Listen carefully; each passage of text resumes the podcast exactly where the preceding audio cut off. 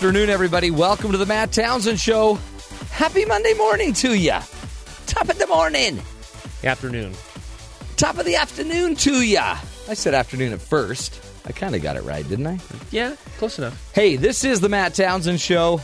I'm your coach, Dr. Matt Townsend, your relationship coach, your life coach. Today we're talking life and how to uh, be a forward thinker. I personally, uh, I'm more of, let me see, not a forward thinker. You don't think so? I'm actually not a backward thinker or a forward thinker. I don't know what that. I In the present. No, not really. Nope. How- how- You don't think at all. Just, I'm a non-thinker. I guess that's what that means. No, I. It's funny. I don't spend a lot of time thinking about the future, and I don't spend a lot of time thinking about the past. I guess I am, but I also am not like. I'm not trying to say I'm like, hey, so in the present, dude. I'm not. maybe you should take a moment and, and spend more time thinking about the future. And Nah, maybe- nah. It's too much work. no, that's today's topic, right? You're going to help me learn to be a forward thinker. yeah, you know, there are lots of forward thinkers throughout history. Give me a few because I don't necessarily think, oh, that guy's forward thinking. Leonardo da Vinci, for example. Ah, yeah, he was pretty. I mean, nice. he he drew up uh, schematics for a parachute. They Yeah. they tested it out 500 years later, and before it works. they even had a plane. yeah I mean, what would you jump off of back then? a cliff tree, Yeah, a cliff. Yeah, a small building they they didn't do bungee jumping back then. It's a shame. That is really true. So he invented a parachute before there was even really a compelling need to have one.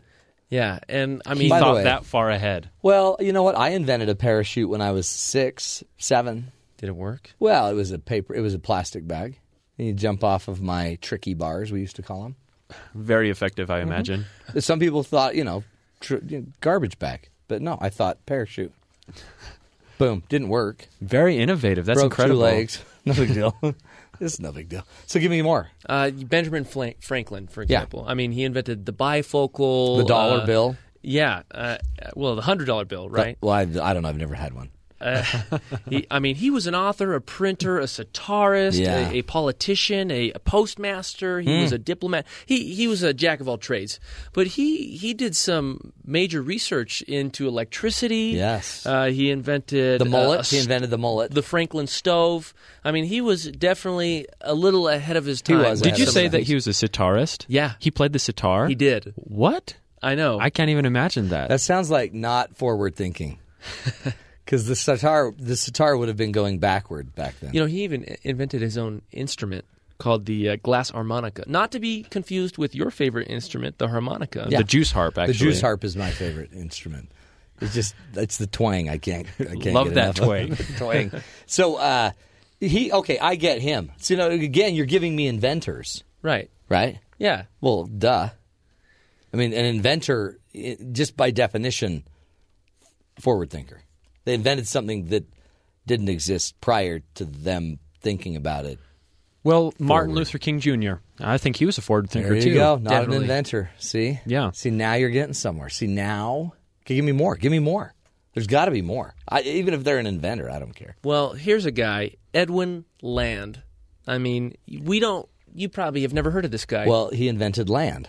No, he didn't. He actually he didn't in- invent photography, but he pretty much invented or perfected everything that has to do with it.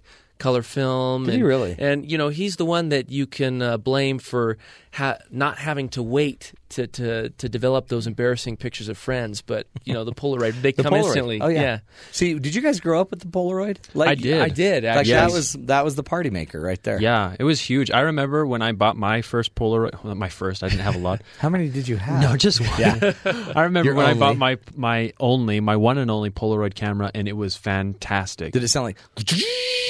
yeah, exactly. I oh, that sound that. was like you know, you great? can't really find those anymore. No. no. Oh no. not really. Oh no. Museums. Yeah. It's a museum. Well, now you've got you know, you know, cell phones. We we come from an interesting generation where uh, you know the internet and cell phones and cameras, everything was Yeah. just coming. When, when I was a kid, that stuff wasn't around, but I kind of grew up in my teenage years using that stuff. Oh, yeah. it's really. really I remember when you had both to wait like days to get your pictures done. No one hour photo. No, I mean, I mean they. I mean they were there, but it was really new. Yeah. little photo mats. hmm My mom. I, my mom named me after a photo mat. you know, we can thank all of those inventions from coming from someone who who went and thought of the future, looked in Forward thinker. Yeah, and you know we have a great example of a forward thinker right here uh, Where? where we broadcast from Provo, Utah. Yes. Who? uh, the mayor John Curtis. John Curtis. So John, uh, he just took office January fifth, uh, two thousand ten, and he began his second term uh, Wow. this January two thousand fourteen. Uh, but he's done some great things uh, here in Provo. He's brought Google Fiber, fiber here. That's one, of the, only two Yeah. cities, what, two or three cities yeah, in the uh, nation. Austin and Kansas City, Yeah. I believe. We're, Goo- And, we're uh, fibered. We're Google fibered. now we got an airport that's actually func- Mm-hmm. functioning. You know, so Yeah, it's he's- going to LAX. It's a big airport. Yeah, so uh, we No, actually got to yeah. talk to him. Mayor Curtis. Yeah. Utah. Hold it. Mayor Curtis allowed you two in to speak with him. For a brief moment, Did security know? Well, um, I think the only reason why he permitted it was because it was a phone interview, and Oh, so we were actually physically uh, close to him. You at weren't all. near him. Yeah, exactly. That was forward thinking. Yeah, That was really smart his of him. part, yeah. So you, you guys sat down with him and you, you picked the brain of a kind of an up and coming mayor to learn yeah, about we, we got to ask him what he if he considered himself a forward thinker. Uh, you know, how did he get the, some of these things that he's done have to be started years in advance. Oh, yeah. advance. I mean, how did he come up with these ideas, and how does he forward think? Let's find out. You, you've done a lot of things during your your administration. Uh, you've regularly scheduled air service at the airport. You've expanded parks and trails. And uh, d- uh, did you have a lot of ideas that you wanted to implement before you, you became mayor, or did you become mayor and see a lot of needs that needed to be I met? most of them um, were developed after I became mayor. Um, we early on, uh, four years ago, we did a document that I called Vision 2030, where as a community we came together and defined what we wanted to look like in 20 years. And that, I think, has been the nucleus for most of what we've accomplished. Wow, that's looking really far into the future. How, how do you come up with, with ideas looking that far into the future? Well, the fun thing about going out into the future is you don't have to be practical. And I think that's one of the things about forward thinking is frequently it, the, the ideas get killed by practicality. Uh-huh. But but if you have the luxury of saying, well, in 20 years, what would we like to look like? Then you don't have to worry about the fact that you don't have the money or that um, there's current regulation against what you're doing. All of those things can be ignored, and it really frees you up to say, "Wow, what if?" And uh, that's that's where I like to think in that world of, of no constraints. Do you think that that's something that we can uh, implement in our own personal lives? Oh, absolutely. And, and I guess maybe to the extent that I've done that in my own life, perhaps I am a forward thinker, but I've, I've always operated that way. And uh, I love thinking big, and I, I hate constraints. And I hate reasons why you can't do something. Usually, uh, if you focus on the reasons why you can do something, uh, then you can make great things happen. So, what would you, I guess, recommend to non-mayor people uh, to, to generate and implement the ideas that they have, uh, looking Well, into the future? Yeah, I think you put your goals, some goals. Now, obviously, you need short-term goals too, but but as you think far out there, you think far enough away that it's not an excuse to say, "Well, I can't do that. I don't have the money, or I don't have the time." You, you, you think far enough away that none of those things apply, and then you get them on paper. They got to be on paper, and um, it's amazing to me. I've found in life that if you can get something on paper and then let time work on it, uh, you'll find incredible progress. That's really neat. Recently, the city purchased a, a canyon. Yes. And uh, I was really interested in, in how you, you come up with these ideas, the process that you go. Do you just wake up and say, you know what, that canyon is important to the community. I'm, I'm going to buy that. So, you know, um, mayors love to take credit for everything, and your story sounds much better than mine. But the reality of it is, it's been something the city's been working on for about 13 years at least. Oh, wow. And um, I I had the, the good fortune of kind of being in the driver's seat as it came to a conclusion. Um, but I think I think much the same thing. Had we had we discounted Rock Canyon to begin with because we couldn't see a way to make it happen, then we would have never made it to that day. And you know what that probably took was someone way back 15 or so year, years ago looking forward and saying, you know what, that's important. We need to do something to purchase that. Exactly, uh, exactly, and and not being um, put off by the fact that they couldn't see a clear path to get there.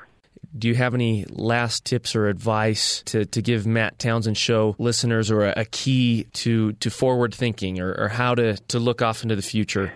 You know, um, I think the other thing we've done here in Provo, uh, and it's really hard to articulate, but let, let me try, is you if you have this plan for where you'd like to be in 20 or 30 years, and something's just not working, you go where the doors are opening up, if that makes sense. And so I wanted a beach um, on Utah Lake when I came in. That was one of my highest priorities.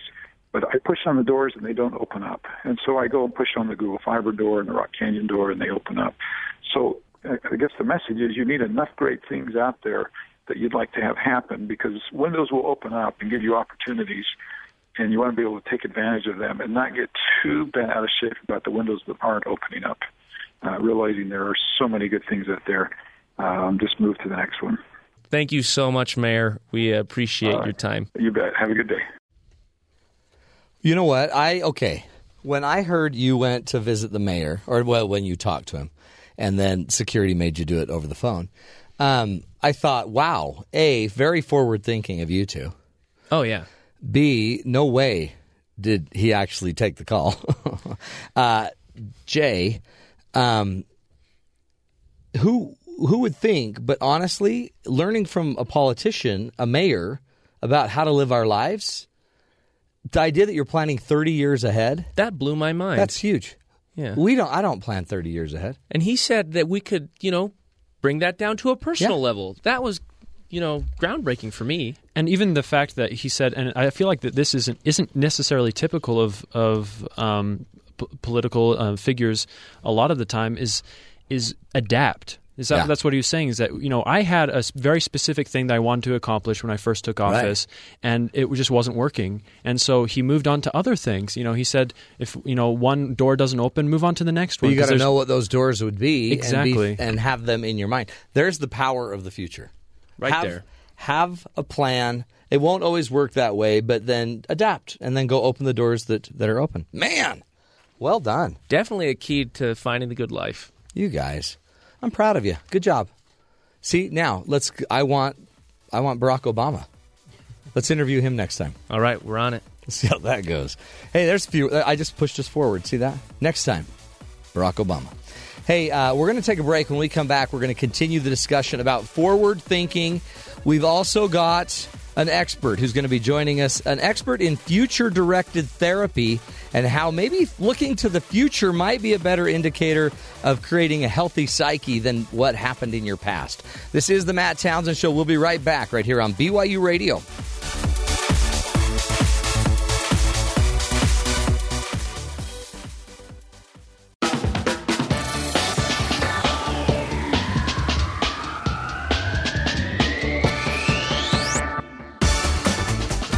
Welcome back, everybody, to the Matt Townsend Show.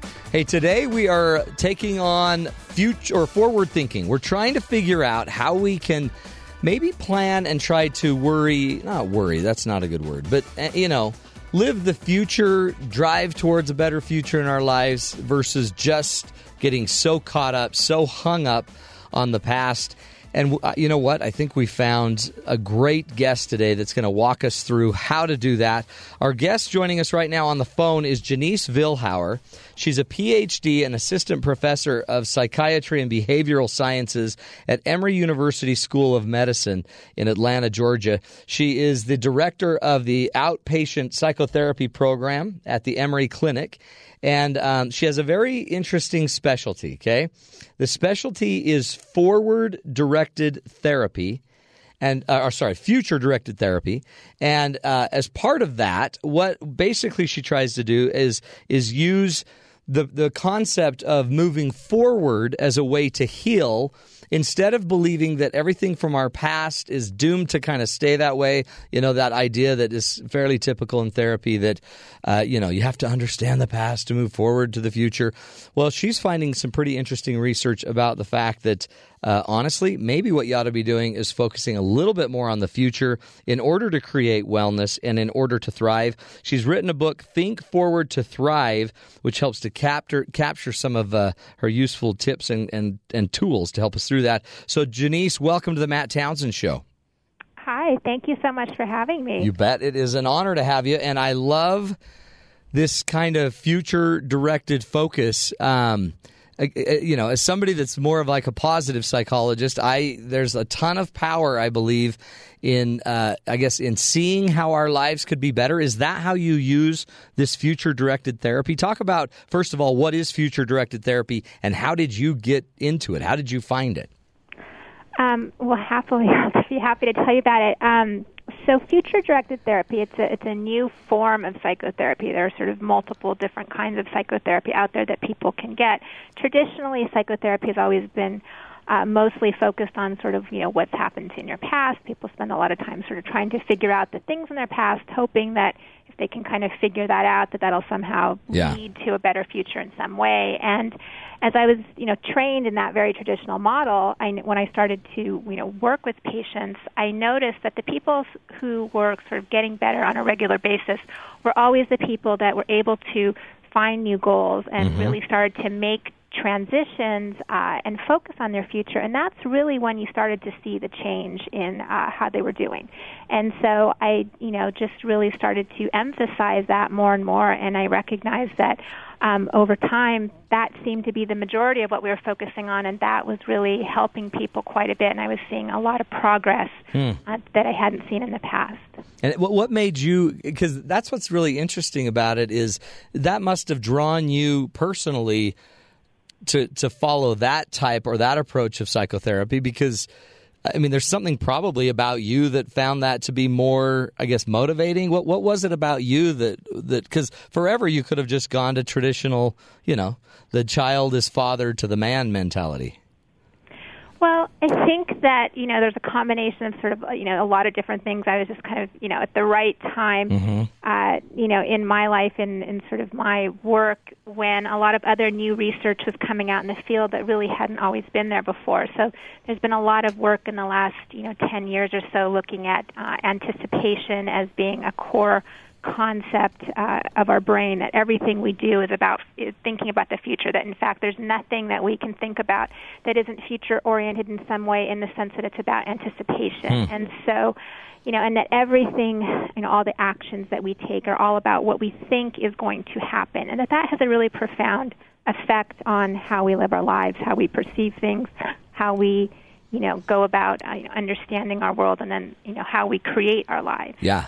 It seems like it's the motivator right? It's um if if all we have to do is I guess fix our past and what happened to us that may not be as motivating to us as being able to move forward into the future. It's it's almost like this more appreciative I guess that's the anticipatory side of it, it it's a, it's a driver for us Exactly. The future is what really motivates us. Uh, you know, when we expect things to go well, we feel good. We feel positive. When we expect things are going to go poorly, we actually feel a lot of negative emotions. Mm-hmm. We feel depressed or we feel anxious. And so, you know, it is the positive things in life that really kind of motivate us, that get us excited. And the way that it's not that the past doesn't somehow matter. The past is what we use to predict the future. Mm-hmm but it's really, you know, in understanding that future thinking by itself is its own set of skills. That, in fact, you know, just because something went wrong in the past doesn't mean it actually has to go that way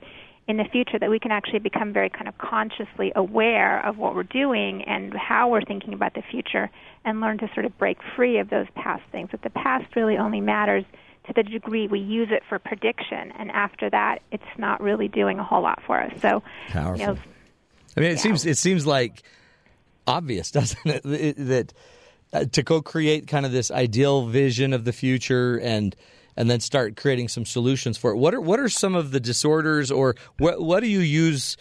Where do you use this type of uh, this therapeutic approach? Where do you use the future? you know directed therapy to help people what are some situations or you know disorders or conditions that you can actually use this and help see change well, it was specifically originally uh, used as a treatment for depression. So we really started with depressed patients, knowing that people with depression in general tend to have uh, deficits in what we call reward processing or their ability to actually predict positive future expectations. Hmm.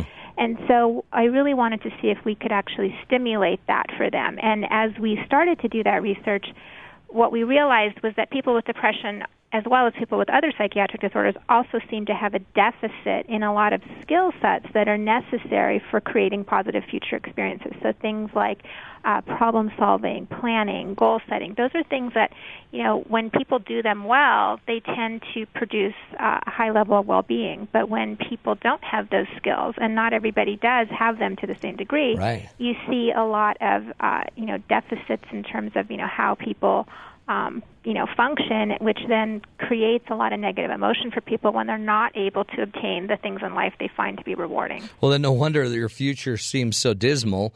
You can't solve a problem. You don't have a plan. None of your goals ever come to fruition. It is. It does seem hopeless, and then I guess that self fulfills in our mind psychologically. We don't. We don't know how to get out of it.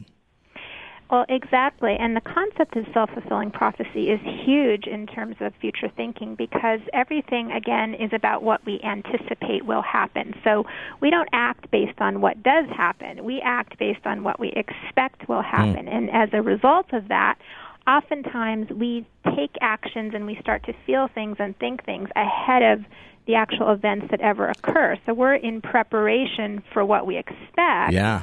And oftentimes, what we're expecting isn't necessarily something we want. And so then our actions are leading us towards, you know, a path that we don't want as opposed to the one that we do want. Mm. And so, you know, learning to really be aware in the present of what it is you're expecting going forward and, and really putting out there you know the actions toward the thing you want to happen as opposed to the thing that you don't want to happen yeah. is really really important because too i guess that's the data you'd end up selecting to validate right so if i wanted to validate that my life is horrible it was horrible it's always been horrible it was horrible today and tomorrow it will also be horrible uh, then I guess that's the data I will go look for.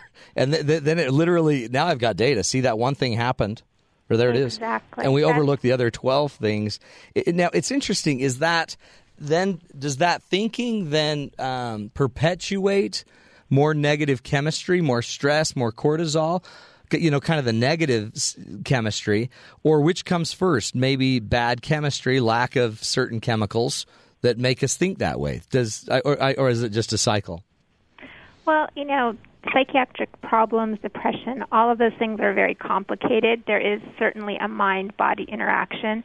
Um, you know, when we're talking specifically, let's say, about the treatment of depression, you know, we always say that there's a combination of either medication and psychotherapy that right. together make the best outcome.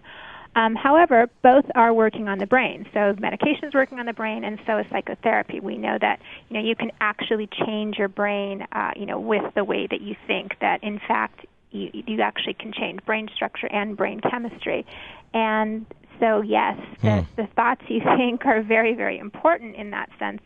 Um, that yes, when you think positive thoughts, it actually is producing a slight it is a slightly different sort of chemical balance than when you're thinking a lot of negative thoughts. And over time, yes, it creates a cycle that can either spiral downward or it can spiral upward, and that's something that you have a choice in once you realize you're doing it. Yeah. yeah. I guess you'd have to be able to, and that's one of the keys, I guess, to kind of a cognitive approach is noticing what you're thinking, starting to notice the thought patterns. Notice notice what's going through your mind as you're doing this.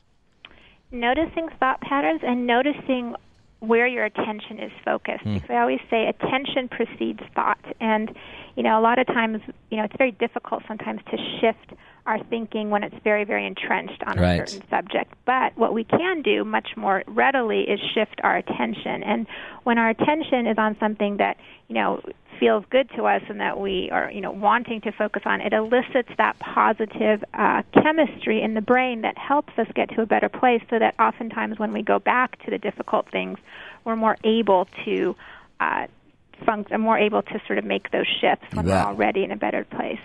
Beautiful. We're talking with Jennice Vilhauer, the author of the book Think Forward to Thrive.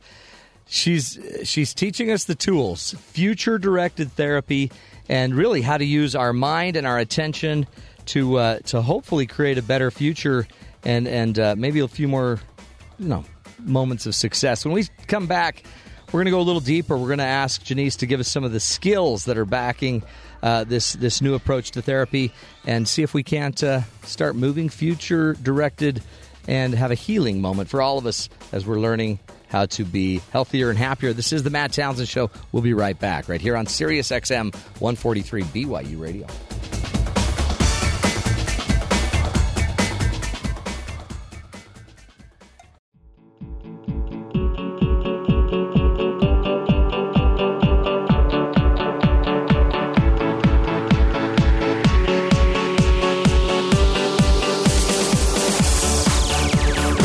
Welcome back, everybody. This is the Matt Townsend Show.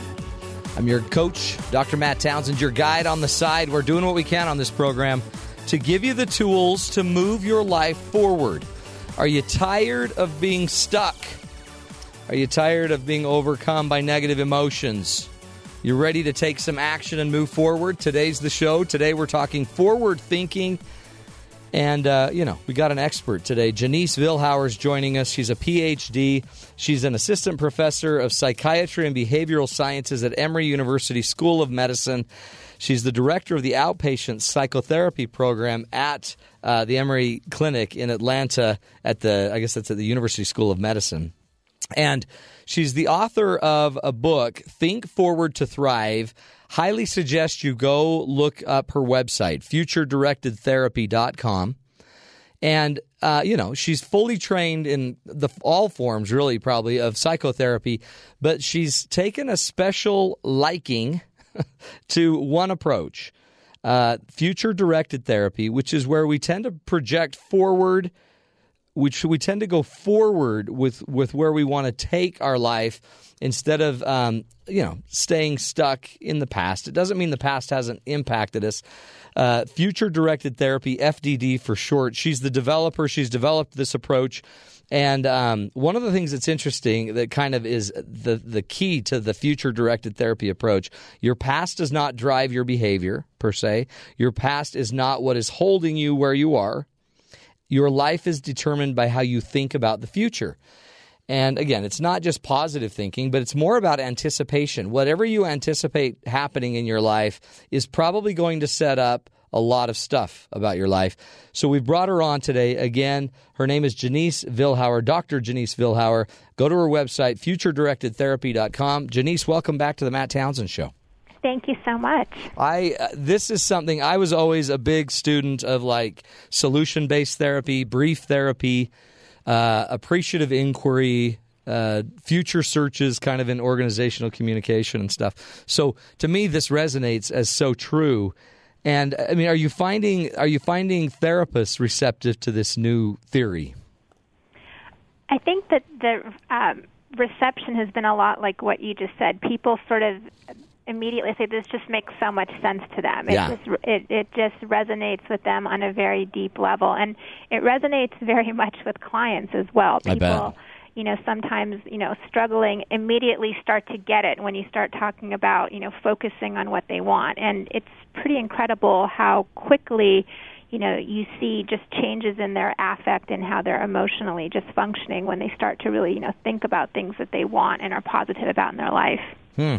I mean, I, I love it. I love the idea too that once you kind of get their head wrapped around this future scenario, or this, I, I, I would call it like kind of an ideal future. Is that how you take it? But like, what would it look like in the future if you were healthy and in a healthy way handling this conflict that you struggle with? How would that look like in the future? It seems like once the motivation kicks in, um, and the hope, maybe like a little spark of hope that okay, it, it, to me it seems like uh, you've you've freed them, you've set them free from the monsters that were holding them back. Well, I wish it was quite that simple. Um, Yeah, wouldn't that be great? Um, basically, you know, yes, we, we obviously want people to sort of experience hope, and yes, as soon as they sort of are able to turn their attention away from the problems, that is what starts to happen. The pro- the thing that we have found, however, there's a sort of number of common mistakes that people make that oftentimes sabotage them from actually taking what they want and actually turning it into Yes. a real experience that they want to have, and that's where so many people get stuck. You know, we all set, you know, goals for ourselves all the time. How many failed New Year's resolutions are there, you know? Yeah. And it's lots of times it's because there are things that people are doing uh, without recognizing it that are actually getting in the way of their success. And so that's one of the things that you know I really tried to identify. Which what are the things Yeah. that people are doing, uh, you know, well and not so well in terms of creating future experiences, and how can we teach them to do it in a successful way? Teach us teach us some of your your learnings. What are some of these sabotaging mistakes? What are some things that we could, you know, just if we could introduce some of them into our lives today would would make an impact. Well, one of the things that people do is when you ask somebody what they want, uh, they oftentimes will immediately tell you the end, the the final product that they want. So if you you know somebody is saying to themselves, you know, I'm feeling like a failure. Well, what do you want? Well, I'd like to be a success. Well, that's great, and you know, Yeah, the eventu- opposite of eventually failure. we'd like you. Yeah. It's the opposite effect exactly, and so they go for this, you know, the thing, the very sort of opposite. But the problem is getting there is a, so far away from where they are that they have a very hard time actually taking the steps or figuring out the steps in between to Huh. get there. And Yeah. that's really, uh, you know, where people then fall down because it's it's the participating in the process of creating those steps that is the difference between the people who get there and the people who don't. And oftentimes, participating in that process is something that they have to really trust is going to actually unfold for them because there's not necessarily a, um, a map that they can see ahead of time. That there are lots of steps along the way that they have to kind of continue to go through for the process to unfold, and that's something that can be a little tricky for people. Lots of times, people want to see a final destination or an endpoint before they're even willing to act Sure. on step one. I, in fact, on your website, you talk, you give an example about um, playing the piano.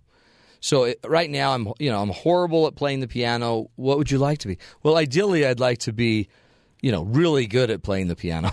okay, Right. So th- then there's the reality that tomorrow, I still have to go practice, and I'm really not very good at playing the piano. So you, you also say we have to trust. Then, so there's this there's this moment of trusting the process, trusting that we can make up the plan between not so good and incredible at piano. Right. So it's you know I want to be a great piano player. I don't even I don't own a piano. I don't know a piano teacher. I don't have any idea Yeah. you know where I'd get the money. So there's all these things along the way that have to happen in order for you know an experience to occur. That people have no idea sometimes how to get there and can't see how they, you know what those steps would be. You and bet. so we really have to teach people, you know, how to walk themselves through that process and understand that there is a process and trust in that process so that they can get through those steps so that they can then let, you know, the new thing the things that they need to happen unfold so that they can kind of get to that final destination. You know, it's it's sort of like, you know, if you're trying to drive uh, you know, from New York uh, to Canada, you d- you don't sort of turn around Yeah. uh, just because you know you don't have uh, you don't stop yourself from going because you don't have a map. You you go and you find the map. You get the GPS. You map Right. out the the directions, and so you know lots of times it's it's just you know learning how to go through that process. It seems in a way like it's actually seems less therapeutic, even though the result is therapeutic. But it seems more like what uh, you know a trainer or a coach would do to take you to to elevate your skills. It's almost more a coaching mentality than this, you know, psychotherapeutic approach. Well, I actually think that all psychotherapy Yes, is yeah. basically what are you learning? I Yeah. mean, that's that's really what's happening. Whether you're learning about your past and what you did wrong, or whether you're learning about your future and how to do it right, basically, learning is taking place in any therapeutic process. And what people don't recognize is that so much of the time, what's causing their pain is the fact that they're unable to kind of make changes and they're unable to move forward from difficult situations. And so, we're really just trying to teach them the skills that they need so that they're you know to stop stop sort of impeding themselves from the progress that they're trying to make. Hmm. You know what? And uh, anything that would create change in a healthy way, it seems, you know, it seems It's like therapeutic. Yeah, yeah, it is going to feel pretty good, isn't it? There, there's Right. the therapy. Right. So that the ultimate goal is to feel good in life. I mean, that's where the therapy takes place to stop feeling bad and to feel good. And Yeah. so if you can teach people what it is that they need to do to make that happen, in my mind, that is you know sort of therapeutic uh, sort of outcome. Oh, sure. Um, Jennice, are you able? I'd love to go one more segment with you, about 15 more minutes. Can you hang on and, and stay with us so we could do another Sure. segment? Sure. Because to me, I, I want to, um, I really want to come back and and have you teach us, uh, you know, a few more of those sabotaging mistakes that we make, um, and then also, if you can, help us get rid of some of these limiting beliefs, eh, or not get rid of it, just give us some a few, uh, you know, a few keys, a few skills because a lot of us just have these thoughts that seem so deeply embedded in our head that we keep kind of rebooting to. Um, so I'd love to come back to you again. We're talking with Dr. Jennice Vilhauer. Go to her website, futuredirectedtherapy.com, and uh, check out her book, Think Forward to Thrive How to Use the Mind's Power of Anticipation to Transcend Your Past and Transform Your Life. We're doing it, folks. Transforming our lives. This is the Matt Townsend Show. Hopefully, giving you some tools to find a better life. We'll be right back, right here on BYU Radio.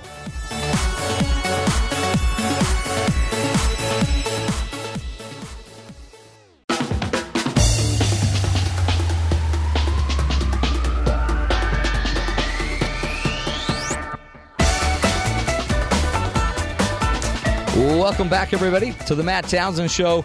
Hey, today we are moving our lives forward. What better to, way to do that than with our uh, guest today, Jennice Vilhauer, is the author of the book Think Forward to Thrive. She's also a PhD assistant professor of psychiatry and behavioral sciences at Emory University School of Medicine. She is the developer of a an approach called future directed therapy. By the way, awesome website if you want to go check out her website, futuredirectedtherapy.com. FDT is the approach she's teaching us today, which is basically try to figure out uh, how to create a mindful, conscious, future directed approach to change. And uh, really feel honored to have her on the on the phone with us and learning what we can.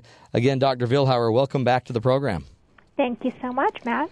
Now, okay, teach us more. Teach us more about. Um, Uh, I guess how do we get some of these thoughts that seem, you know, I always hear people, well, my mom said I was fat when I was young, and it stays there. And so we want to kind of go back and just keep circling on that thought.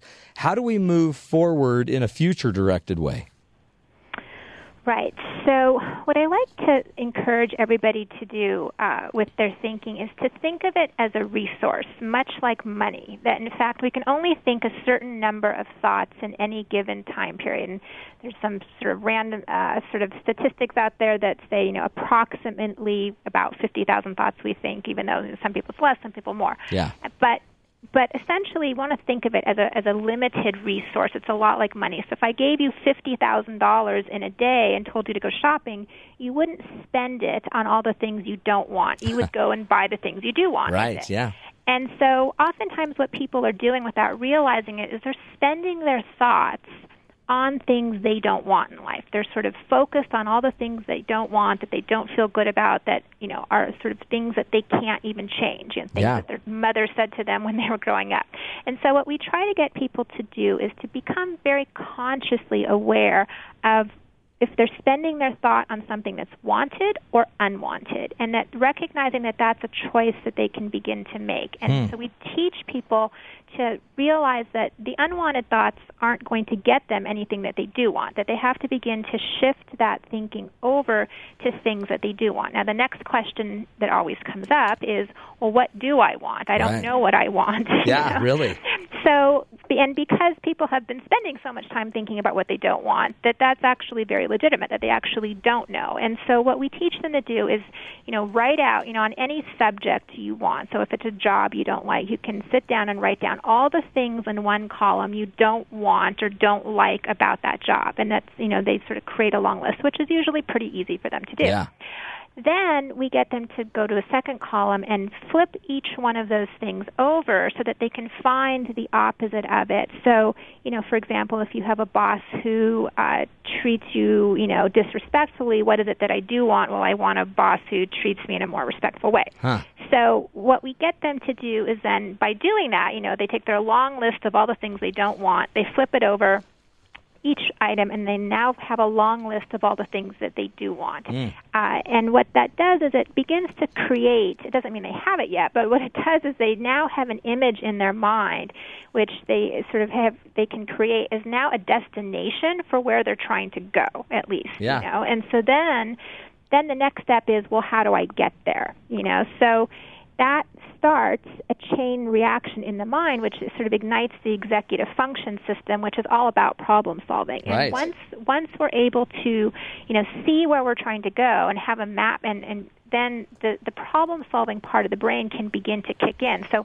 even though we might not know how to get there yet, the more we kind of focus on it, think about it, follow, you know, whatever sort of steps we can take towards it, our mind is now working on solving that problem. And wow. we have so so that's really you know the destination that we're trying to get to, and we we want to sort of engage that part of the brain to work with us and help us kind of move in that direction. Well, and it isn't it you you're the you know much more than I do, but it seems like once we're in the executive functioning, problem solving side of the brain, we're less in the uh, fight or flight kind of amygdala fear based approach. That's exactly. So now right. you've you've you've done the jump. So now you're in the brain that can do something about something other than just fretting it. Exactly right. And what people don't realize is it's it's not as difficult to get that side of the brain going as as people might think. It's simply about creating that image of where is it that I want to go. Hmm. But most of the time, what happens is we get very stuck and uh, in the ideas about you know all the things we don't want in our life, and that's where the repetitive thought process comes in, and we get very kind of focused over and over again on you know what it is we don't like and why we don't like it and all the reasons why we yeah. don't like it yeah. and it and we don't recognize that that's a lot of resource that we're spending on uh-huh. all those things we don't want that is not being spent getting towards what we do want so it's you know that's why I like the money example because if you think about when we're focused all on the things you don't want. It's like throwing that money in the garbage because it's not getting you anything that you want. No, exactly. That is such a great question. And when you when you see it as a because we always think, I guess, no, our thoughts have are unlimited. Well, not I guess cognitive, not focused, intentional thinking. It isn't unlimited. I mean, you've got so much day uh, when you're awake. Exactly. I mean, if you kind of break it down, I always just kind of give the example. Imagine if you can only think 60 thoughts in 60 seconds, and if you spend 59 of those thoughts on all the things you don't like, yeah. well, you're going to feel really lousy in that one minute. Yeah. well, but it's, that's what's weird too. Is it? It seems like I had a client in my office today, and I was trying to teach him this very idea. We can improve your relationship one of two ways, I guess. Spending a lot of time focusing on what doesn't work or starting to aggregate because they had a really good week and like their scores on a scale from one to ten, they they basically said we were eights. It's, it's it was one of the greatest weeks we've had in a long time, but we just have a few things we need to work on. And they immediately wanted to go to those other thoughts, and I'm like, okay, stop. Before we go there, let's just start making a list of everything we're noticing that's working, and maybe start there. Let's just start with what's working, and then go to because then like you were just you just did a perfect example. Then we we could make a list of what doesn't work and then flip them over to see what we would want to have happen and then ask the question so now how can we get there? And that is really how can we get there? The sort of moment that that future you're trying to create starts to happen. Mm. you know really igniting that thought starts the whole problem solving executive function process yeah. going in the direction that you want it to be going. So it's a pretty powerful question to ask yourself what do i want and how can i get there? Uh, oh you know what? And i and i know it works. I've seen it. I saw it happen today. Uh, but i also saw something where there's almost and try to ex- explain this to us. There's something about us that thinks and maybe it's just because we're feeling the fear does the fear just more naturally want to take us to the dark side to talk about what's not working is it the fear that drives us there what what is it that actually makes us want to talk about that especially when sitting there you already had a great week you've already had a really successful week don't just go to the fear i mean what is it well, some of it is habit. You know? Yeah. Some of it is just that's what we're used to doing. That's why we've been in this place and you know for as long as we have been because that's you know that's what we talk about right. the bad stuff. You know. Yeah. Um, if we were always talking about the good stuff, we wouldn't be here anyway. Yeah, exactly. Um, so part of it is habit. Part of it is, uh, you know, not knowing what to do differently. Part of it is, uh, you know, when you start to do something differently, it actually feels a little uncomfortable, and it feels uh, that uh, by itself can elicit its own sense of distress. You Yeah. know, one one thing that I always tell people, it's really important to know the difference between discomfort and distress because anytime you start to change in life, you're stepping outside that comfort zone, and it will feel by definition a little bit uncomfortable. If it's not uncomfortable, something you're not outside the comfort zone yet. Right. But the difference between that and distress, distress means you're too far outside the comfort zone, you know. So it's really knowing like how to you know to take small steps, to learn to do things uh, in in sort of a, a doable way, as opposed to the big leaps that so many people try to make when when they're first making changes and getting excited about their future. You know, really Yeah. knowing how to do it in a step by step way. It's um, I, it really is profound, and I also like that you add you you also have to trust because you, people that haven't experienced this a lot they they don't necessarily know where to go because where would we go because I've never done it before. So to some degree, I guess you have to trust that it can work, that it will work, and then uh, I guess do it enough till you've got built your own ability and and maybe need less of the trust. Yeah, you know that the concept of what I call participating in the process, knowing that there is a process by which steps in life unfold. You know, things that you want to occur will unfold the more you focus your attention on them and wanting to get there. You know, so an example I give, you know, if you're if you're wanting to buy a home and you've never done that before, you know, you don't have you have no idea what those steps are going to be, but mm-hmm. because lots of people have bought homes, you have a certain element of faith that you can in fact figure out the process. You know, you you kind of go, you know to get a realtor, and then you know different things along the way will unfold. You know, um, but it's it's much like that with with everything that we do. We don't necessarily know what the process is, but we have to have a certain amount of faith that if we take a step, anything we know to do, that it's going to lead to new information, new ideas, Yeah. new thoughts will come to us that we didn't know even existed. We can solve problems that we have no idea even exist yet, as long as we're willing to sort of mm-hmm. walk walk in the direction of where we want to go. And that's something that is is challenging for a lot of people because they they want a clear map. They want to see it first before right. they're even before willing to take, take the step. step. Yeah, they could get hit. They could get T-boned. but it's but it doesn't mean you have to take huge steps No. or, or do something that you know is so uncomfortable that it feels distressful. It's just about knowing, you know, if all I know to do is go to Google and type in a question about something I want in my life and figure it out and get a new piece of information that's going to open another door, that's going to lead to another door, to another thread, to another piece of information. That's what I need to do to begin to make a future unfold for Yeah. myself that you know previously I just had no idea how I was going to get there. It really is uh, powerful. One quick question as we wrap up: Can I, knowing this concept of um, you know maybe thinking forward, helping to create this uh, this ideal, you know this this destination of where we want to go, can I, as a person, influence others? To, to start moving forward just by simply how I interact with them? or d- does it wholly depend on them just doing it themselves? It seems like if I am asking some of the right questions, or because I could easily just ask, "So what's wrong?" and then we get into your past and the story. Could could just my questioning influence their own thinking? Oh, absolutely. Because what you know, uh, people don't realize. I mean, you can ask someone a question about you know something that they don't want, and they can go and start talking about that. And I guarantee, you know, as a therapist, in in five minutes, I can have anybody crying anytime.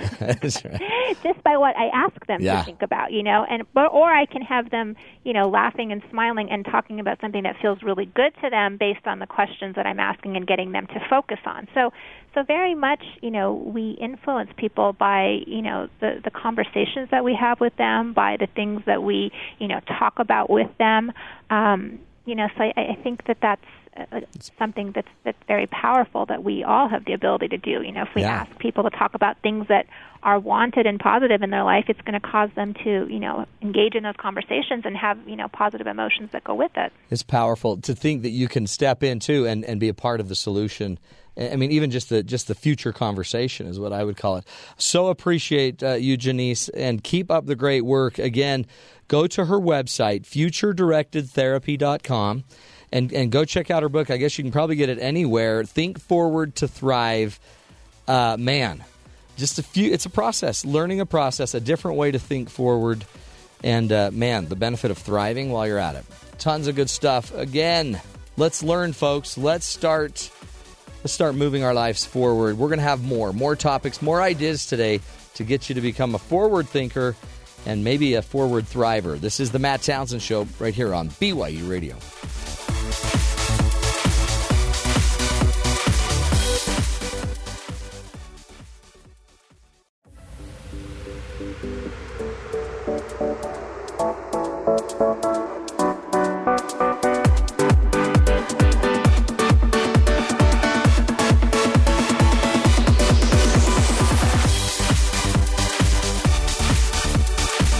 Welcome back, everybody.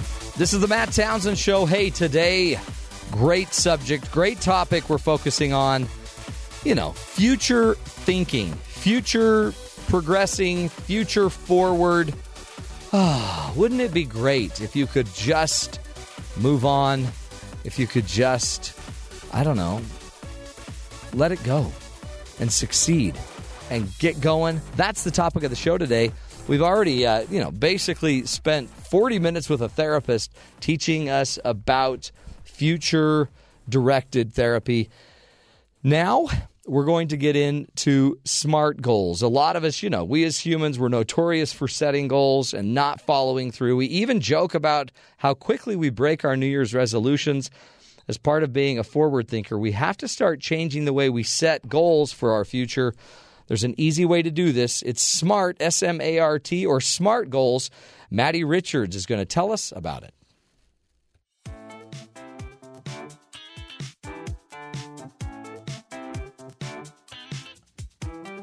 Setting goals can be difficult, and it can be even more difficult maintaining the goals you've already set.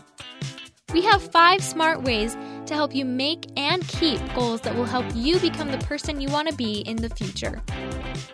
S is for specific. A specific goal has a much greater chance of being accomplished than a general goal.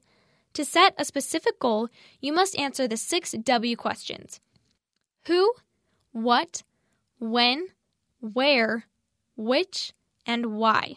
An example of a general goal would be get in shape, but a specific goal would say join a health club and work out three days a week. M is for measurable. Establish concrete criteria for measuring progress towards the attainment of your goal. When you measure your progress, you're going to stay on track, reach your target dates, and experience the exhilaration of achievement that spurs you to continued effort required to reach your goal. Ask these questions How much? How many? How will I know when it's accomplished? A good example is I'll know my goal is accomplished when I've lost 10 pounds. A is for attainable.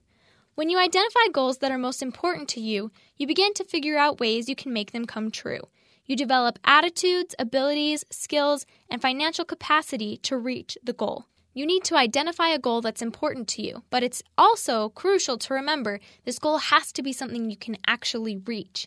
You can say, I want to lose 100 pounds, but it's much more attainable to say, I want to lose 10 in two months. Then you can make another smaller goal that will get you eventually to your 100 pound desire. R is for relevant. Does this goal have anything to do with where you are in your life and where you want to be? For example, if you're already a healthy weight, should you be trying to lose 20 pounds? Or should your goal be to eat healthier so you feel more energized? One of those goals is relevant, the other isn't as important. T is for timely. A goal should be grounded with a time frame. With no time frame, there's no sense of urgency. If you want to lose 10 pounds, when do you want to lose it by? someday won't work. But if you anchor it with a time frame like June 1st, you're much more likely to get there. These SMART goals are going to help your goal setting and keeping and get you where you want to be. When you set goals, make sure they're smart. Would you look at that? She's so smart. Maddie.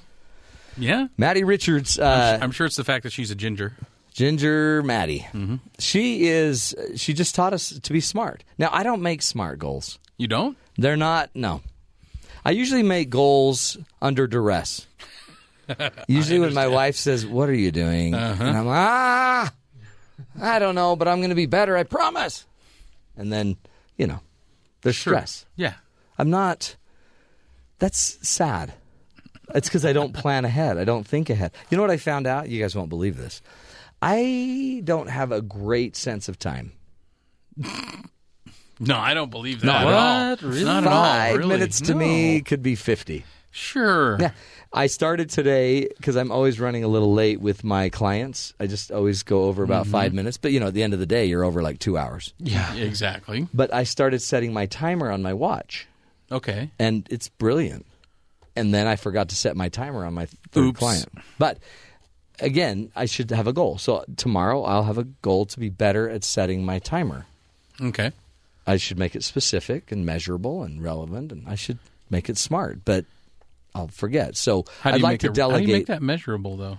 Well, out of the four clients I'll have tomorrow, how many did I actually set my watch on, and what times did we start my next session? Ah. Yeah, or be- on very- at least three of your clients, you'll you'll set your alarm. Yeah. So that'll give you something to attain. well, see, that's if I'm going to, yeah, but I'm gonna, I, I really want to go four for four, but then That's maybe so- I to, you know, You need to So start if you- somewhere. if I you man. got to don't- pad it. If you don't set the timer and go over, what does the client well, they love it. I mean, afterwards get? Because you know their time gets cut short. Hmm. yeah. Uh-huh. See, um, nothing. That's called cheating the client, isn't it? No, because the next one gets the next one still gets their time. I just am You have to starting go over. ten minutes yeah, oh, late, Oh, I see. Okay. and then by the end of the day, you know, I owe them a day. I'm a day late and a dollar short. Oh man, see, but that's that's goal setting. It are, is. are you are you all very effective at that? No, I, I don't do very good at goal setting. Hmm. I can break a goal in a second, Oh, sure. but don't. I've already done that this year. Have you? have you already broken your New Year's resolution? This is Yeah. how bad I, I don't even remember my New Year's resolution. I only made one. Well, really? Yeah. Do you want to share it? I was trying to do better on my, my movie blog this year. Oh yeah, Keep it up, Yeah, you haven't done anything. which I haven't. Why? No, I've done a couple. yeah, but come on, people are people need your help. I know. What is your movie blog? FamilyManMovieBlog.com. dot org forward slash dot net. Mm-hmm. So yeah, that's not a real URL. But no, I, yeah. but yeah, I've I've been trying to keep it up and just haven't been that good at it Do you, want- you this me year. To, uh, you want me to? I could do a pump up session. Do you want me to pump you up? Okay. Come on, Sean, you can do it. Sean, you're the best, man. Okay. Yeah, the kids and I believe you need to do more of that to save them Yeah. mhm. from darkness of movies. That's like you writing talks. how you feeling, Sean? Aren't- Don't you feel pumped up? You're you're just ready to go. See, I, we need to have a review. We should hold each other accountable from here on out. Okay. I'm going to make a goal someday. You can ask me every Monday if I did a review that weekend. You know what, Matt? You already made a goal, made a and I'm, goal hold, to I'm holding you accountable for it. Okay, mm-hmm. I, I'm glad you brought that up because I was I have a book draft I'm supposed to have written. Do you remember the date it's supposed to be written by? Oh, I wrote it down. It is in my notes. Okay. I wrote it down. Okay, would you just look that up? 'Cause- Yeah. You know?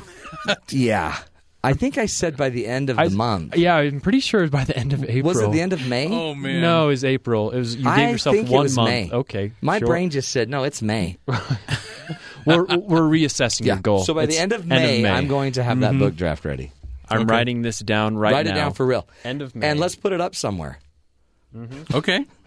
Just you know, and it's measurable. Book draft done. Relevant. We could put it on your Facebook page. Yeah, and we're gonna have like a segment totally of the could. show that we're gonna check in every single day. It's Like you have 23 days left. How are you doing, Matt? Tick tick tick. Yeah, it'll be a Yeah, you know what? I don't like goals. I'm a visionary man. I'm a visionary. you don't know, make a, me a have lot a of goal. visionary men had goals. Yeah. Well, I think a That's big part of goals, uh, actually, that that we over. I don't know. It just seems like almost a stigma of goals. You know that we don't like making them because we don't like breaking them. Exactly. You know, but that's the thing that I, I feel that I've learned a lot with goals, even on the show with past guests that we've had, is that that really has to be something that's uh, a innate part of goals is setting ourselves up to how to recover when we do break Yeah. them because Yeah. goals aren't something we're good at That's right. already. That's exactly Well, right. like Dr. Vilhauer was talking about in our in our previous segments, in our previous hour. Sure, you have a goal that you want to play the piano, Sure. but first you have all you have to buy a piano. Yeah. So, Uh, so if you want to get your if you want to get your book written, go buy. Okay, I have to have this chapter done by this date, another chapter done by this date. I know. And Work at it slower. it is. See, and part of it is Follow the yellow brick road. there's the overwhelm because you also have 15 goals simultaneously. I know, I know. And then they converge, and then you know your children want to eat. That's when you. That's when you do something called prioritizing. So, uh, once again, that would be a great goal. Yes, it would. Don't know how to do it. Don't know how to do it. So whatever's, and I actually do. I taught time management. I actually know the skills to do it. But the problem is, that's what our the guest that made me set that goal. That sounds reactive. The guest that challenged me to have that goal also is basically teaching. Get rid of the excuses. Start. Yes, exactly. Okay. Yeah. Goal settings. The, that's. Uh, I'm going to work on it. I promise. I really will. Coming up next on the show, Brooke Walker will be joining us, and Brooke is going to uh, give us some tools, some skills, some insight into how to kind of move on, how to let some stuff go, move into the future by letting go of the past. Brooke Walker will be joining us next. This is the Matt Townsend Show. You're listening to us right here on BYU Radio.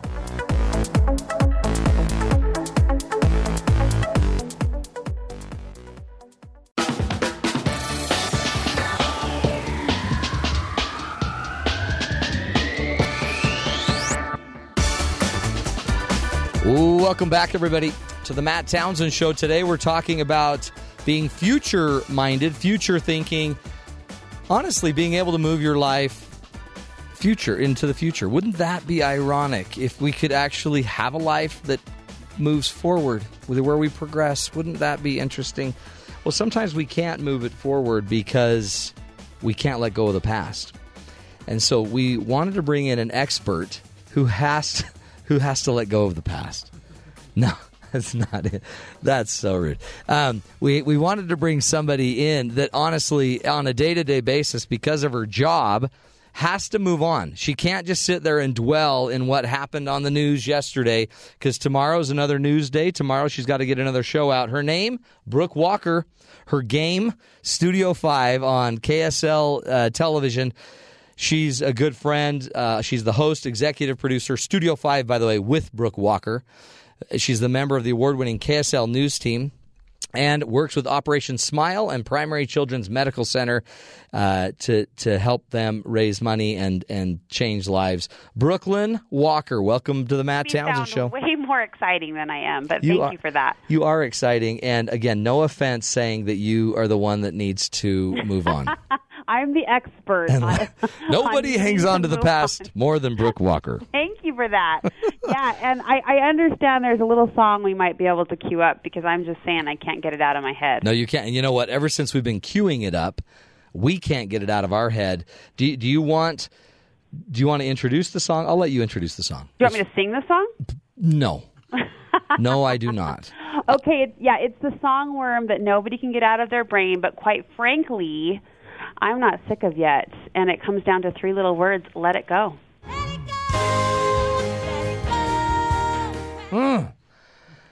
Okay, I love the it. worm's in my ear now. I will I not. I can't get that out of my head. How many times have you seen Frozen? I've only seen it once. What? Mm-hmm. Well, how many more times would you need to watch a show? With the program, well, when you have a niece that's as obsessed with it as I am, and she'd spend some time at your house, you've seen Yeah. it at least seven times. No, but you know what you do? You need to teach her to let it go. Let it go. Let it go again. How, Sean? how have you only seen this once? well, because my Oh, wait, kid- wait, wait, wait, wait, wait. You have boys. I have all boys. See, I have four girls. My, see, my boys let it go months ago. Yeah. They saw it once. We all loved it. We actually, I bought the song. No, I have to hear it in the van on the Oh, way Yes. to man. here, and then the Yeah. van on the way to there. No. Anyone with daughters knows how much mm-hmm. girls oh, envy Oh, yeah. the braid, the Elsa braid. I mean, it's Yeah. just No, I've full seen the braid. That's a big thing. yeah. The braid. Is that what they call it? The Elsa braid? The hmm. is, yeah, You know, yeah. Uh, not into that. the Elsa braid. The Elsa braid. Now, Brooklyn, here's the deal, and mm-hmm. I've I think I've asked you this before because y- you you're you're big league. You know, you're on a really big television station. Lots of people see you, and you do a daily show, lifestyle show, a program every day. KSL.com. Go check it out. Studio 5 with Brooke Walker is the name of the show. But here's the deal there's some days you have great days. You know? Correct. Uh, by the way, I have never seen you. I've never seen you come unglued. You've never seen me lose it. Never seen you lose it. I haven't seen a diva moment, and I've seen you a lot. I've been there a lot. Right. So, how do you let it go? Well, here's the thing, and you kind of teed me up to this perfect point. But in television, you know, letting letting go is just the name of the game. So news moves so fast. Yeah. That you can't hold grievances from newscast to newscast, or at the at the end of the day, your show will suffer. Things happen, mistakes are made, and you just really your job at that point is just to embrace that tomorrow's a new show, tomorrow's a new day. In fact, I was just I had a new intern who was coming through here, and she stopped by my office for a little um, moment of training. And, and my words to her she said what what do you want me to know about this internship opportunity you know with a news organization? And i said the bottom line is you can't take anything personally. If someone snips at you or snaps at you it's just part of the flow of the day. Because i think people are a little sometimes taken off guard Yeah. by how fast it moves. But the bottom line is there's a benefit to that. Because the very next day people have forgotten it's a new show it's a new day. Just today for example do you want a scenario? Yeah, yeah.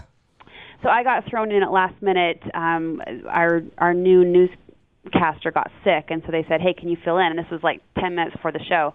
And I said, "Sure thing." So I'm jamming on the scripts. I'm trying to catch up on the headlines that have developed in the last couple hours since I last watched the show or read the wires. And I hop on set. I do the newscast. I get done. I walk off set. All of a sudden, I feel something kind of like dangling from my hair. Oh, no. And I I touched the side. I full on anchored a newscast with a pen just tucked during my ear, trying to look all smart and official. Oh man. And you know, I think the gut instinct is to say, why didn't anyone catch that? Why Yeah. didn't the stage manager point Yeah. out that I had Yeah. a pen just What hanging were they behind my doing? ear? You like were doing the news. What were they all doing? I know, right? Right? They clearly weren't paying attention to my latest accessory by Bic. I saw but I saw that newscast. You did? No, I did. And I'm, the whole time I'm like, what's she got poking out her ear? What is that? Somebody needs No. to tell her she's got. No, I didn't see it.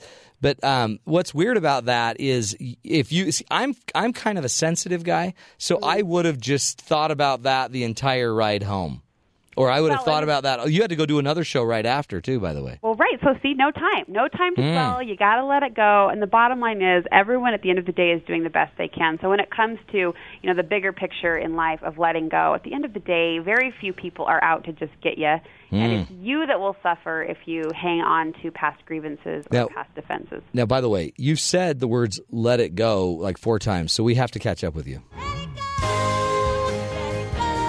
The new rule of the show is every time somebody uses that phrase, we're going to hit "let it go." I like it. But so from here on out, if you get interrupted by that song, just keep talking. okay, okay, I got it. I got now, it. now let me t- let me give you another one. So I and I've already told you about this. Um, so we were speaking to at, at a conference here at BYU called Women's Conference. Yes, in front of thousands and Thousands, thousands, of tens of millions of people.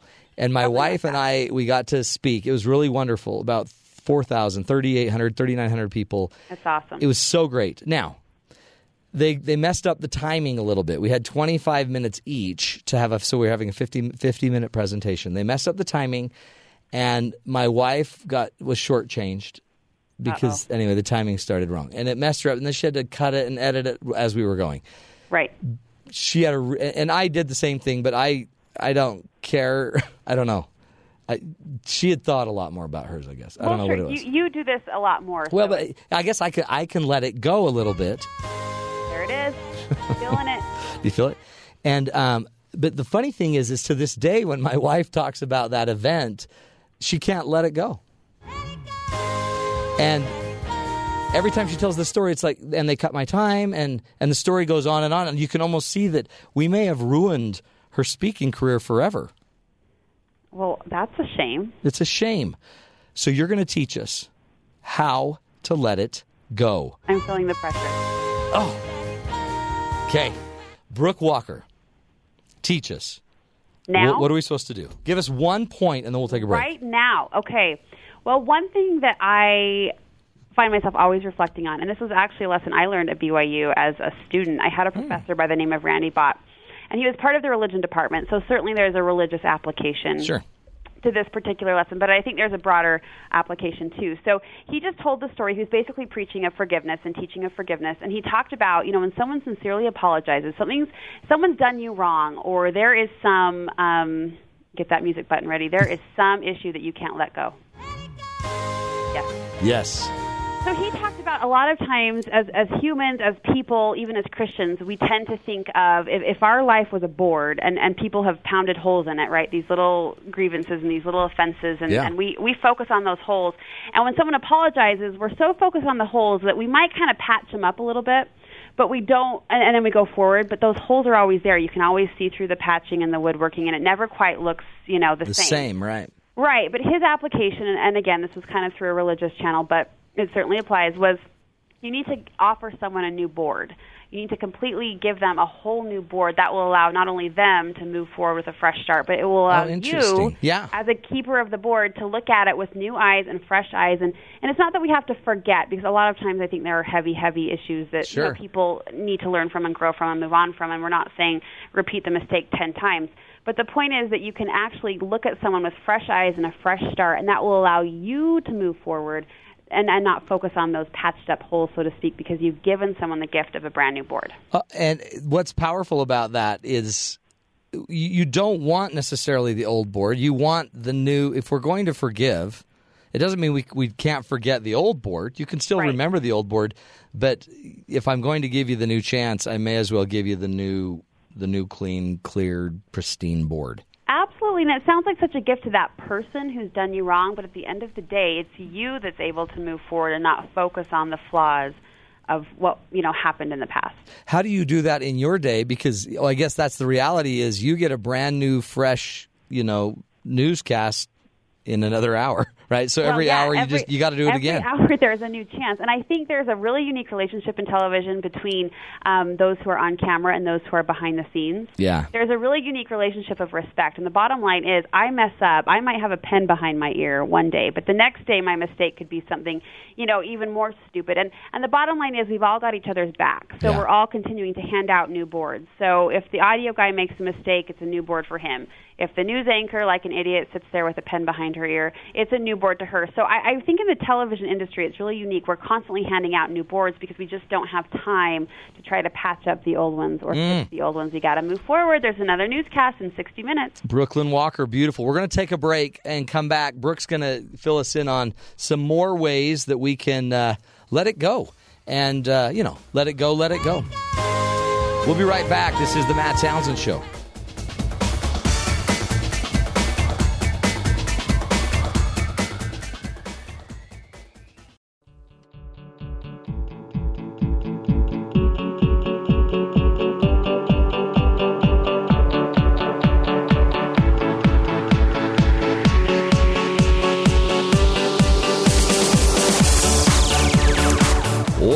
Back, everybody. This is the Matt Townsend Show. Today, we're talking about moving forward, you know, getting over your past, letting it go.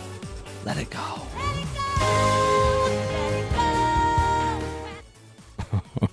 you know, that's so sad because it really is a great song, but it will be ruined by the time we're done with it. I feel bad. But our guest today, yeah, I really don't feel bad. Brooklyn Walker. Brooks her name. I call her Brooklyn because she reminds me of a, of a, uh, a barrio in um, New York. Brooke Walker. I'm sorry. Welcome back to the show. She's the host of Studio 5 with Brooke Walker. KSL News Team. They'll, you know, she is the what do they call them in football when you when you're like super talent? You're a, a, a oh a position player. A she's the best there is, and I'm telling you. I watch the news, but I'm also in it. I get it. You know what? Brooke Walker, the best there is. And she's today teaching us how to move on, how to just, you know, you can have a pen in your ear, behind your ear, through a newscast, and it doesn't have to ruin your day, does it, Brooke? That's the lamest example, but it was the most fresh, recent one Oh, that yeah. I could pull from my. Hey, dude, and I, I think I may have showed this on your show. There was a man who was um, from the Labor Party in uh, in Great Britain and met the Queen with a pen behind his ear. Is that true? Mm-hmm. And he Well, didn't then- even realize he had left the pen there. And the Queen's like, Well, what's with the pen? And he reached up and felt the pen and he died. He met the Queen. And she said, You know what? It's fitting. It's fitting I for your like it. job. Well, and as one of my Facebook friends pointed out, because of course I blasted out my faux pas to the entire social sphere, and one of my Facebook friends said, "Well, it could have been worse. You could have left sunglasses on your head." Oh. I said, "See perspective. Yeah. It's all about perspective." Do you want to you want to know worse, Brooke? You could What? have your zipper down when you're speaking to thousands of people. That's never happened to you. Been right, there, Townsend? done that. You could leave your microphone on from a speech and then use the restroom. I've done Been there, actually. done that. You could on air, on television, say a word that you don't say, but not because I, I didn't say it. It didn't come out of me, but I just mispronounced a word, and Oh, I looked no. like the biggest idiot in what the world. was the word? I can't tell you. You've got to tell me. No, be- I'll tell you off air. I will tell you, Okay. Okay. but it wasn't good. Uh oh. Yeah. See, things happen, and you just have to let it go. Yeah. See, she's back. Everywhere already hate this song, and now they're just gonna love it. Now they're going to love it and they're going to love you. So you've already given us one tool. One tool Yes. is offer someone a new board. So instead of the old board with all the holes in it, if you're really Right. going to forgive, if you're going to let it go, then hey, you got a fresh slate. Here's a new board. Absolutely. Here's another principle that that's helped me and, and worked worked with me in this television industry that again is fast paced and always changing, is that you have to be willing to change your expectations. And I think a lot of people kind of gasp and panic when we talk Yeah. about that because certainly you want to shoot high and goals are good, but at the end of the day you've got to be willing to not always lower but just change your expectations. Right. A couple couple years ago, we don't have a, a regular studio audience, but a couple years ago we um, we do invite, you know, once or twice a year we have a studio audience show and we typically have it in this huge studio. We've also you've joined us. We've Yeah. done it out at Hale Centre Theatre Yeah. as well, a local theater here in Utah. But uh, we seat we we can seat like a thousand people, fifteen hundred people, and so we pack them in there, and it's a really cool experience. Yep. It's a big celebration. It's a big party. Well, a couple of years ago, the studio we wanted to use for this live audience show wasn't available. It was under construction. I think I talked to every technical mind and brain in this building, trying to figure out a way around it so we could welcome like 1,200 people and continue the tradition of a big party, a big a big show. Right. And there was just no way around it. I was trying to rent curtains to hide the construction. I was trying to bring in bleachers. I mean, I had exhausted every single opportunity. And at the end of the day, the solution was simply to go broadcast from our regular studio, which could only hold like 120 people. Right. So our staff was enormously disappointed because this is usually a huge party, and, and now we're only going to have you know a tenth of the number of people that we did. Mm-hmm. But it was the most amazing thing when we shifted our expectations and we just accepted what it was and hosted it in the studio that was available. It was such a warm, intimate Right. environment. I mean, we got to go one on one with viewers. There was a photographer there taking pictures, and the thank you cards and notes and emails that we got after that were way more sincere and thoughtful and heartfelt than they ever had before. People really appreciated that intimate experience, and we would have totally missed out on that had we been so dead set on hosting the match. Yeah, it's got to be this one way. See, that is see a lot of people you hit it because they think if I if I we we think of it as lowering our expectation. Like like that it was high and now it's low Right. and high was good because we were going to have a thousand and low is bad because we're only going to have 120 Yep. but it wasn't about high or low at all was it i guess it was just about th- just the feel was going to be Yeah, you gain a totally different experience. an intimate feel yeah Yeah, absolutely. So that's another point of advice and something that I'm trying to constantly remind myself of is just to change your expectations. Yes, you might feel initial disappointment, but at the end of the day, there are little benefits that will be gained that you might not ever anticipate or expect. You know, there was an article I was reading about the same thing um, that said if so, so, don't ever believe what somebody says if they're angry. So if somebody is beating you up and they're because they're in a bad mood and they're beating you up because they're angry or you know, um, you don't have to believe and take offense to what they're saying. So really, in a weird way, if I'm not going to be offended when you're trying to hurt me or when you're angry.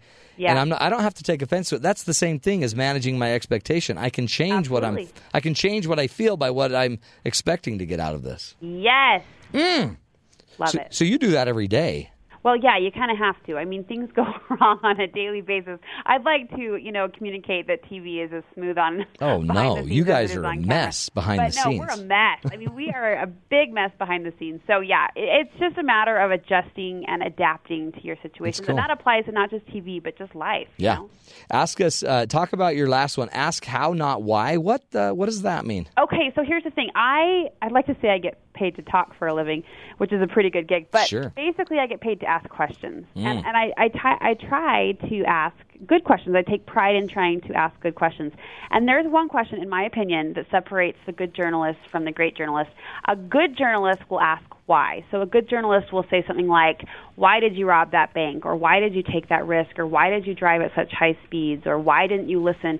And as a beginning reporter, I asked all of the above. So I set out to learn why. It's the details of the story. It's Right. the facts that make the headline. But over the years, I found that while good journalists ask why, great journalists don't just ask why, they ask how. So they'll say, How did that happen, officer? Or how did you make that work? Or how are you such a good parent? Or how has your life been influenced?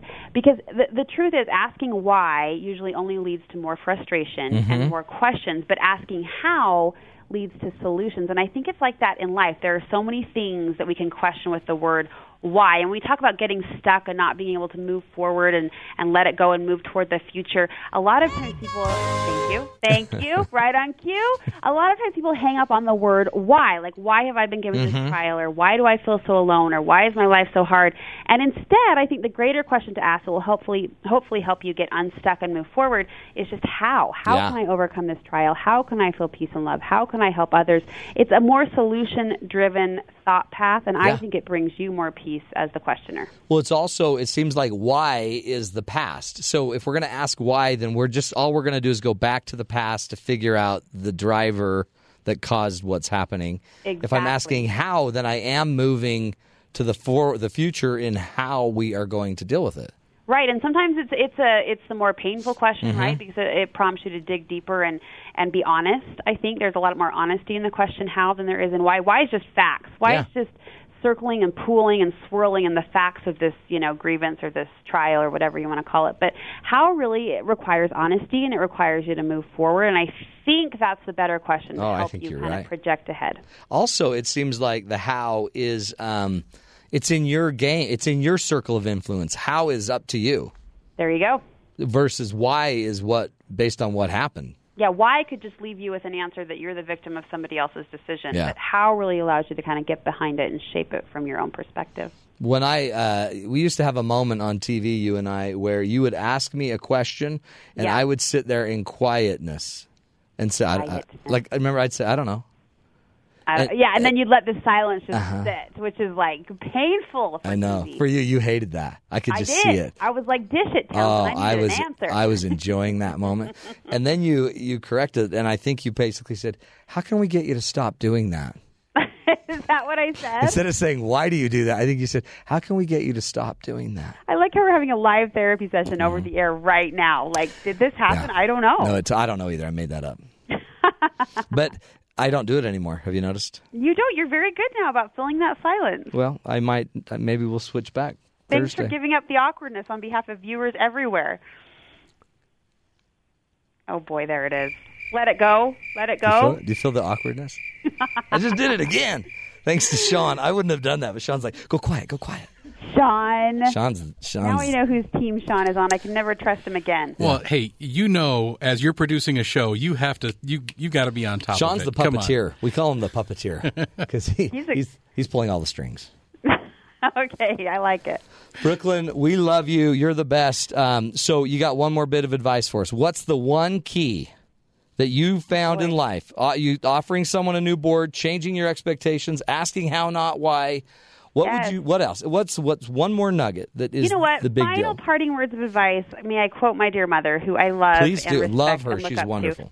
Best piece of advice she ever gave me, and this isn't necessarily unique. You've likely heard it before, but it comes down to acceptance. You change the things you can accept, and you accept the things you cha- cannot change. Yep. And at the end of the day, doing that won't benefit those you're forgiving, or it won't benefit. It will. It will benefit you. It will help you to move forward. And I think women in particular, we like our control. Mm-hmm. Yeah. We like to shape things. We like it to go a certain direction. But there is something so freeing at the same time. So, so. uh, I mean, you you find confidence in the fact that you have the choice to just let it go and accept it and move forward. I just Mm. had to hear it one more time. One. Accept and accept the things. By the way, uh, that's Alcoholics Anonymous right there. There's the prayer. That's true. You Serenity Prayer. I don't know. I didn't know my mom participated in I that didn't know she had that once in her problem. lifetime, but I quoted that once on the air, and Matt goes, "Did you know that That's the Serenity Alcoholics Prayer. Anonymous?"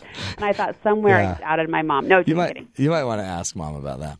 Well, I might need to check up. you're the best. Give your mom a kiss. I will. Tell her, you know what? We're proud of her sobriety. There you go. Happy Mother's Day, Mom. That's right. Happy Mother's Day. Thank you so much, Brooke. And uh, again, we'll we'll talk to you soon in about two Always weeks. a pleasure. Sounds good. You are the best. Take care. Bye bye. There you go, boy. Do, does hey James, real quick? Does that let it go button work anymore? Um, I'm trying to use it so much that it doesn't. Yeah. Uh, but Breaking it. still does. One phrase at a time. This is the Matt Townsend Show. We'll be right back. More fun, more ideas to help you uh, become more future minded.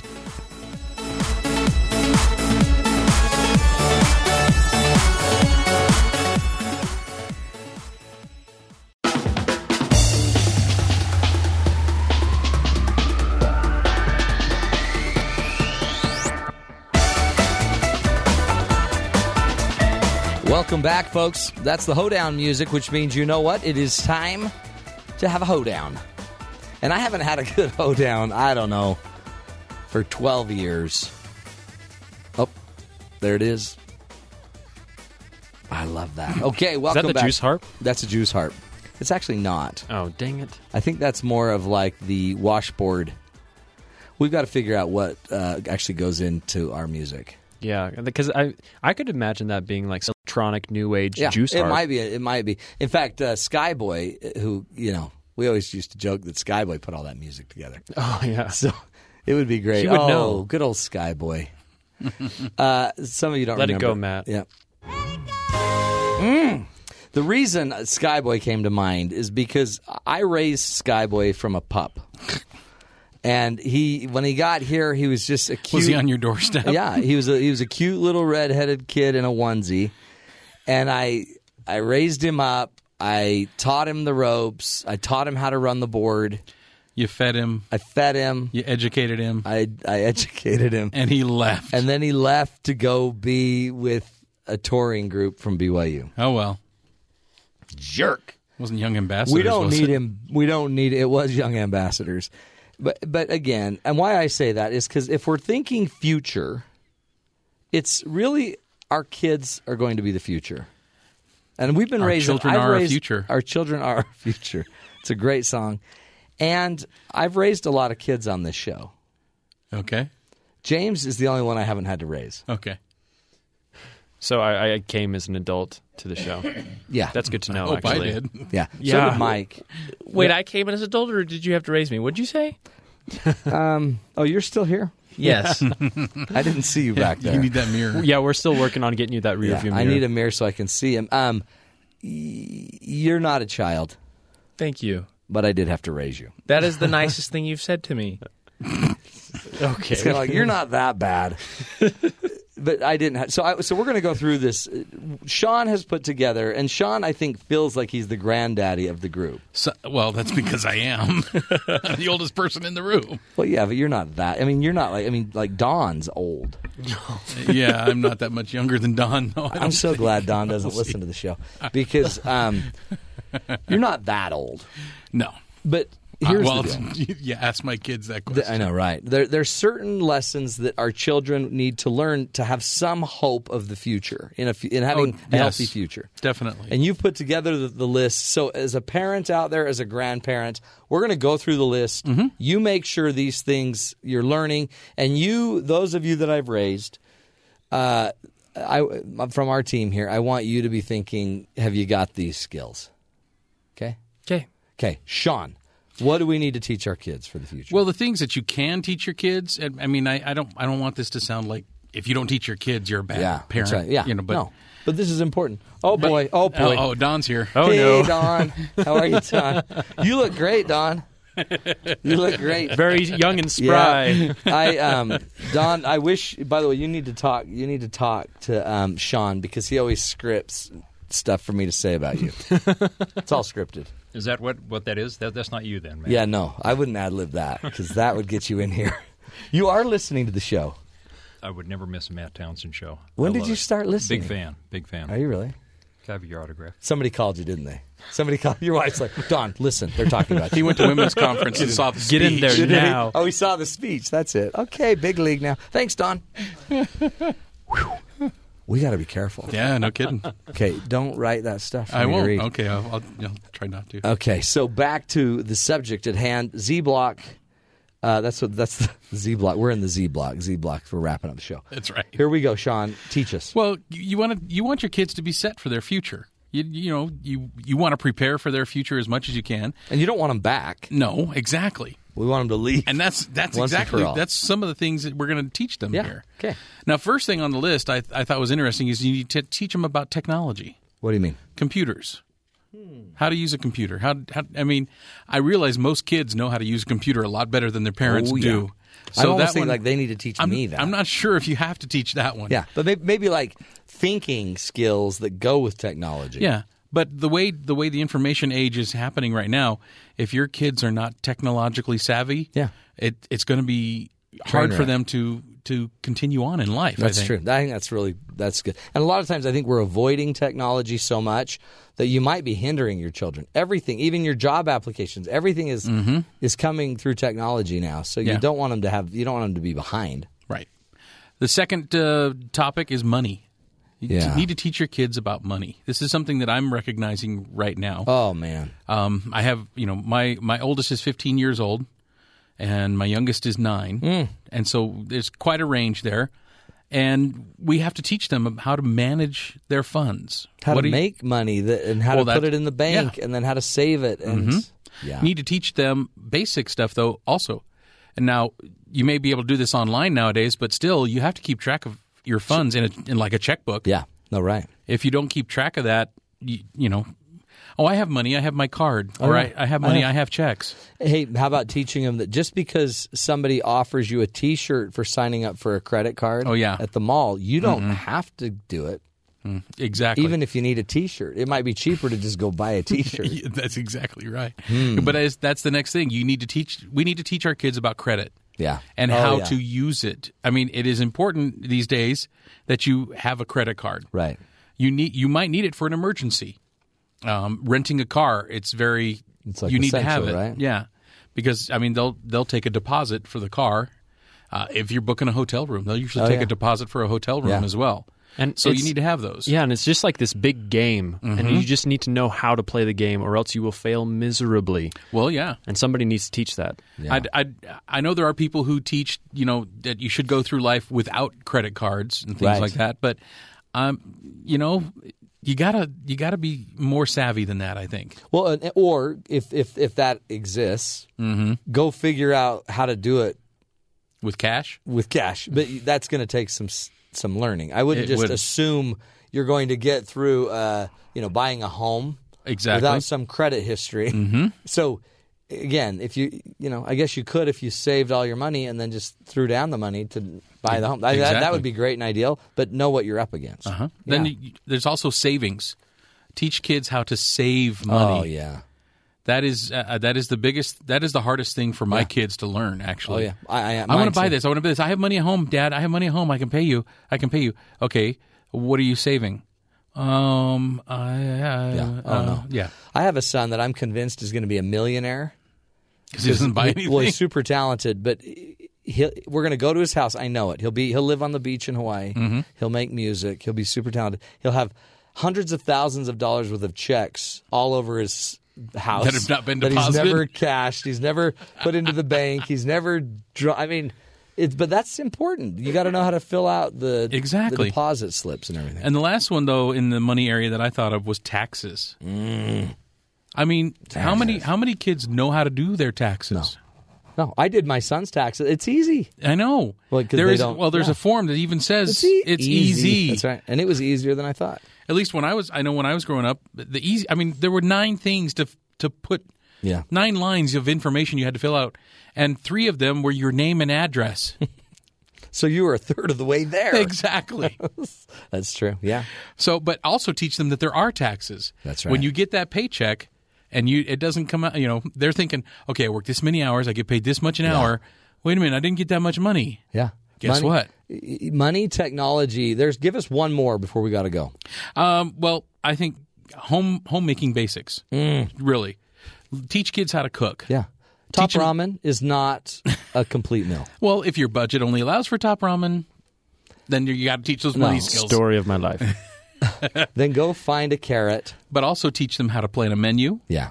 and how to shop for the food. Uh-huh. Ex- all of that. Without And with then- your with cash. One of the biggest that we've been talking about all day: attitude. Mm, yeah. See that we don't teach. No, No. you got to teach your kids to be positive. Because my kids all, the time just come, Dad, I don't know how I feel about this. Yeah. Oh, Ah, okay. come on, grow up. Yeah. Well, there is that too. Yeah. attitude. But see, and how to manage your own emotions and how to recognize your own emotions and understand who you are. I think it's um, I think it's powerful to have a sense of who you are. And I call it the code. Figure out the code of you. I know I need so much sleep. I know I need what what works better in my body and what doesn't. Figure out mm-hmm. your code. Good Exactly. stuff. Sean, you did it again. I hope so. Hey, here's a quote for you. Don't judge me by my past. I don't live there anymore. Boom! That's me moving on. I see. Living in the future. Your attitude has changed. You know what? Killer guest tomorrow. Elaine Witt will be joining us. She's going to help us uh, learn how to present yourself best. Here's a quote for what's coming up tomorrow, kids. When you can see what no one else can see, you can say what no one else can say. Ow! Elaine Witt. She's joining us tomorrow. This is the Matt Townsend Show, trying to help you find the good in life. By the way, putting together the best life we can. We'll be back tomorrow right here on Sirius XM 143 BYU Radio.